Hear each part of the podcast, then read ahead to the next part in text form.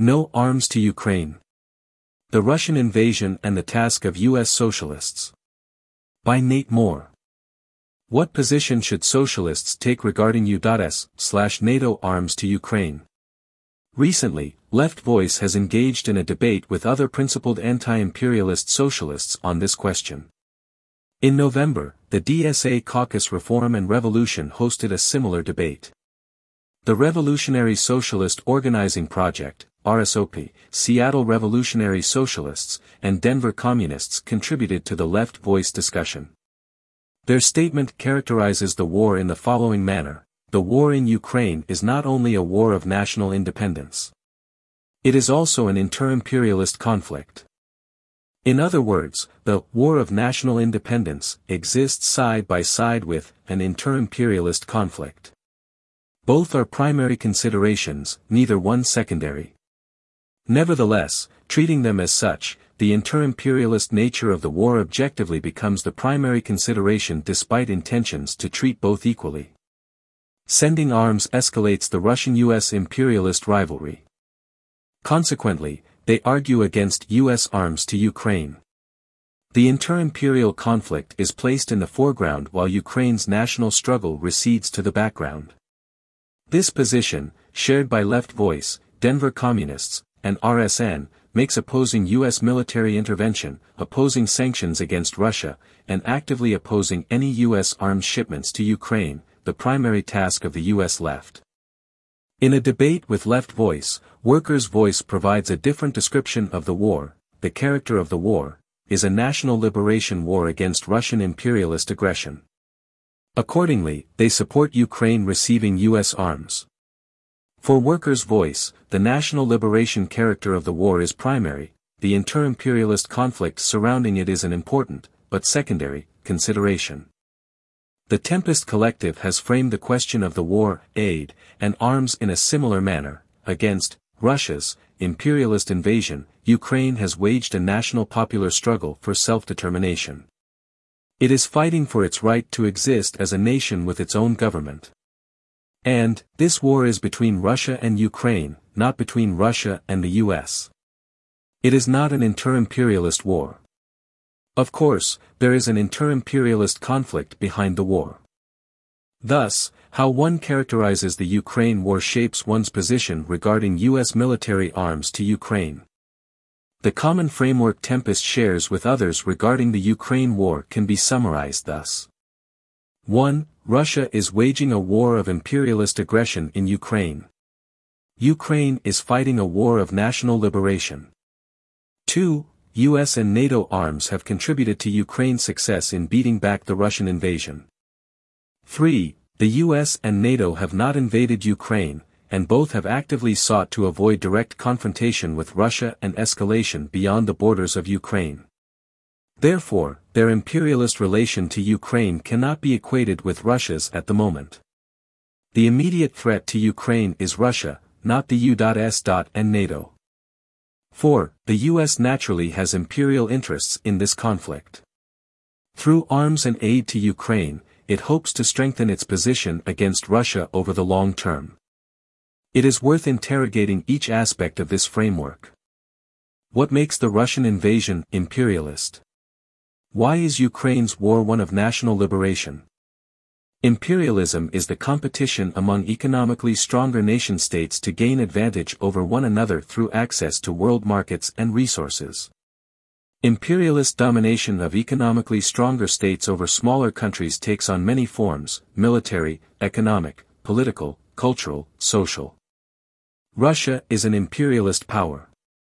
It possesses the second largest military in the world. Monopolies dominate the economy in a variety of sectors, oil and gas, steel, nuclear energy, transportation, and non-ferrous metals. The country has little debt with other countries and engages in significant foreign direct investment, FDI. Much of this investment is funneled to tax havens. From there, Russian capital returns to the domestic economy but is also redirected to ventures in developing nations. In the multipolar world of today, Russian imperialism jockeys for power in competition with larger imperialist powers, the US and China. This will continue to be the background in which national liberation movements develop during this century.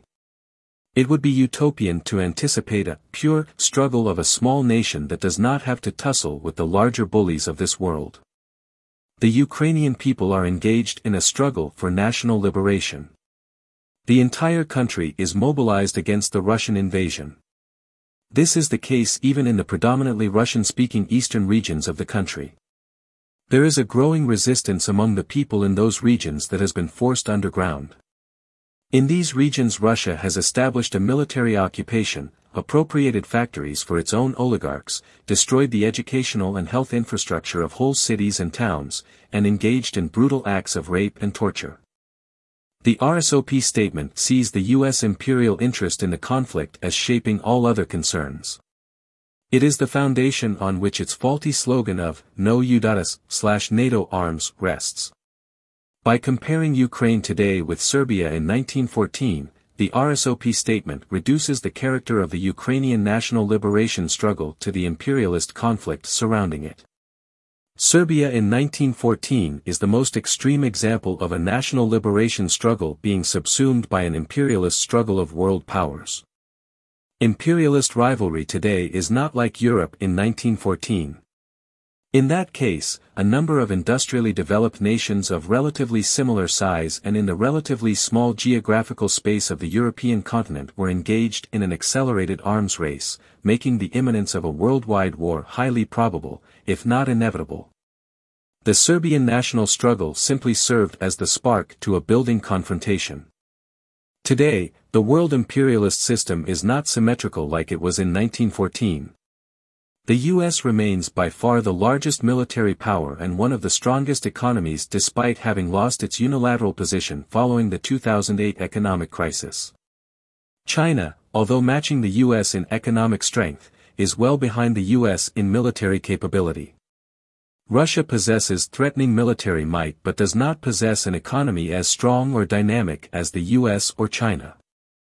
These inequities among the current dominant imperialist nations dissuade these nations from open confrontation. Of course, inter-imperial rivalry is ever present and building toward a potential symmetry in the future that could produce a global conflagration similar to 1914.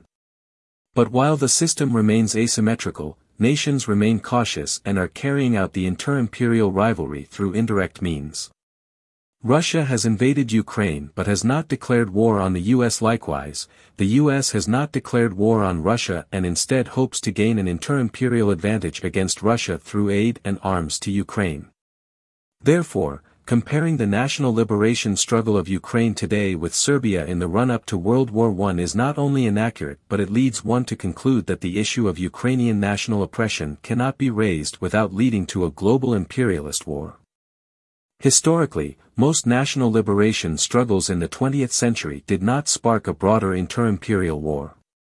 Socialists were obligated, on the principled basis of defending basic democratic rights, to support the military struggle of these oppressed countries over their imperialist aggressor.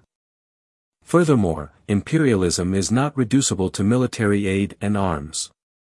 Following Carl von Clausewitz, war is politics by other means. Indeed, an imperialist power's non-provision of arms can be just as much in its interest as provision depending on the circumstance.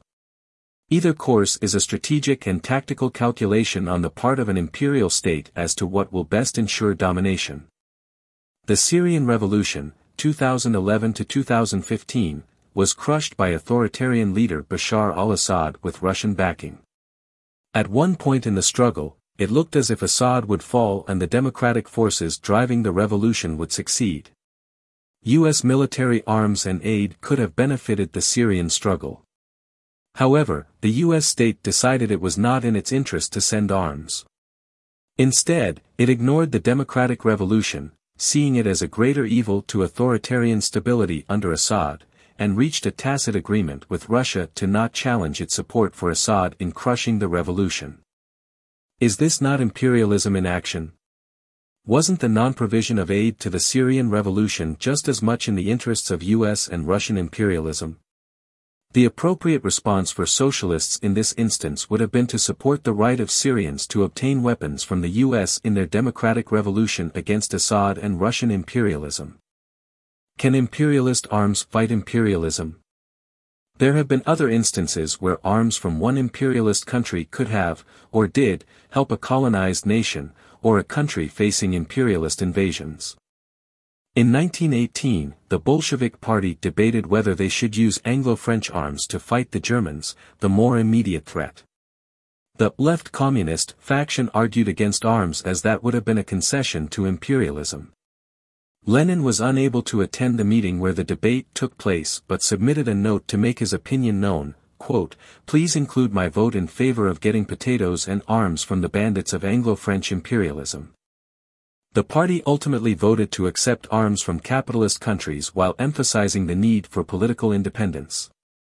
On more than one occasion, Lenin, here and here, defended the right of nations engaged in anti-imperialist struggles to receive arms from other imperialist powers. As President Lenin referred to the example of France supplying arms to fight the British during the American Revolution.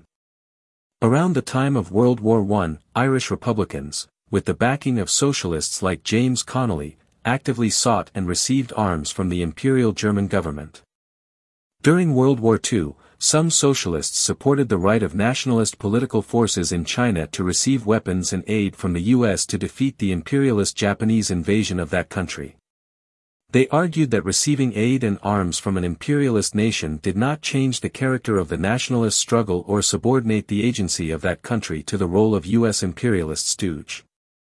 During the Vietnam War, the USSR and China, in competition with one another and with U.S. imperialism, delivered arms to the Vietnamese to fight the U.S. Although these were oppressive societies, Third Camp Socialists did not advocate preventing arms from being sent to the Vietnamese resistance. In each case it was correct for socialists to support the right of these nations to receive arms from imperialist nations. All of these armed struggles involved a fight for basic democratic rights and or a national liberation struggle for democratic control over their respective countries. Some socialists residing in imperialist nations supported the ability to obtain and use imperialist arms against imperialism. This was the only way to establish genuine international solidarity of the working class and oppressed. What position should socialists take today? If we are genuinely interested in the right of Ukraine to liberate itself, it does not make sense for the left to oppose the US sending arms to Ukraine. Imagine a US socialist saying to a Ukrainian, we support your right to demand and receive arms, but we actively oppose our state sending, and you receiving, those arms. Go plead elsewhere. This position is not merely contradictory, but also patronizing and condescending, Worse, to disarm Ukraine helps Russia consolidate its imperial position. Does supporting U.S. arms to Ukraine mean that we should explicitly call on the U.S. state to send arms? No. We are leaving that to the Ukrainians. Our role is to not get in the way of their legitimate self-defense and to find other ways of building material solidarity and international ties to the Ukrainian and Eastern European left and social and trade union movements. Ukraine is a country facing an emergency. The entire nation has been impacted by Russia's invasion and the overwhelming majority of its people support the call for arms, which the US has obliged. Nonetheless, the US state is not sending arms out of a humanitarian interest. Its interest is a cold, calculating and imperial one. The US is no ally to the democratic aspirations of the Ukrainian people. If Ukraine defeats Russia or reaches an agreement it deems suitable to its democratic aspirations, it will then be in a better position to confront the U.S. state's involvement in its affairs. Our role as socialists in the U.S. would then be to shift from our solidarity in the Ukrainian fight against Russian imperialism to a position of confronting U.S. imperialism. The Ukrainian people are the subject in the struggle. This is the only basis for international solidarity. An implicit assumption of the stop U.S. arms position is that Ukraine will not be able to confront U.S. imperialism because the aid received heretofore has overly strengthened the U.S. imperialist position and control over the Ukrainian state. This not only projects a future that is unknowable, but worse, expresses little confidence in the Ukrainian people to struggle, a patronizing and condescending position directed at a nation that has reversed Russian military success since the invasion. Moreover, we should not assume that Ukrainians will accept whatever strings or other terms the US attempts to impose. This position also denies from the beginning that the international left has the capacity to build true solidaristic ties based on our defense of the democratic rights of Ukrainians. When we raise our criticisms of Western imperialism in Ukraine and Eastern Europe with the natural audience for the left in that region, why should we expect to be taken seriously when we are denying their agency and objectively aligning with the imperial power who has for decades undermined their national rights?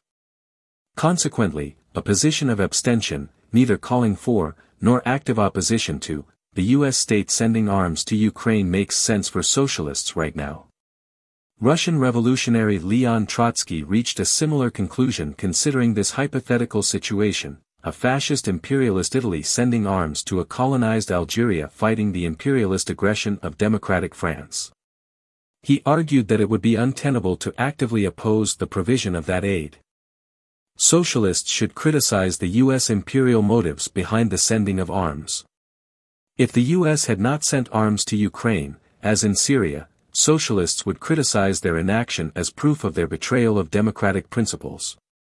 From a liberal perspective, this combination of positions is contradictory and disingenuous. From an anti-imperialist perspective, it is perfectly consistent. Conclusion To support Ukrainians' right to receive arms from the US is consistent with principled anti-imperialism. On the other hand, the same cannot be said with the Stop U.S. Arms position, one which would disarm a national liberation movement and leave the Ukrainian people under the heel of Russian imperialism. Saying that U.S. arms provision automatically leads to supporting U.S. imperialism falsely reduces imperialism to military arms, whereas it is only one policy within a much broader phenomenon. Doing so also assumes as absolute what is yet to be determined, that U.S. imperial objectives behind the provision of arms will be realized and the U.S. imperial state irrevocably empowered. Furthermore, it falls into a formalistic error of abstraction, equating U.S. and Russian imperialisms in the concrete and immediate reality in which Ukrainians experience and face these powers today.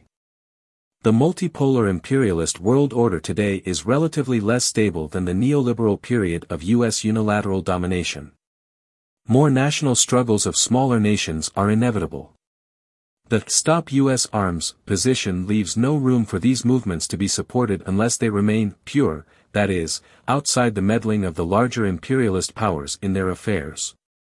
This is a purity that does not exist in the imperialist world system. Perhaps most important, this position views the Ukrainian objective to expel Russia from their soil as indistinguishable from U.S. imperial designs for continued hegemony. In other words, the oppressed have no life outside that of their oppressors. This is hardly a recipe for articulating, or practicing, principled anti-imperialism in the 21st century. About the author. Nate Moore is a public school teacher in Connecticut, a member of the Connecticut Education Association, CEA, and a member of the Tempest Collective.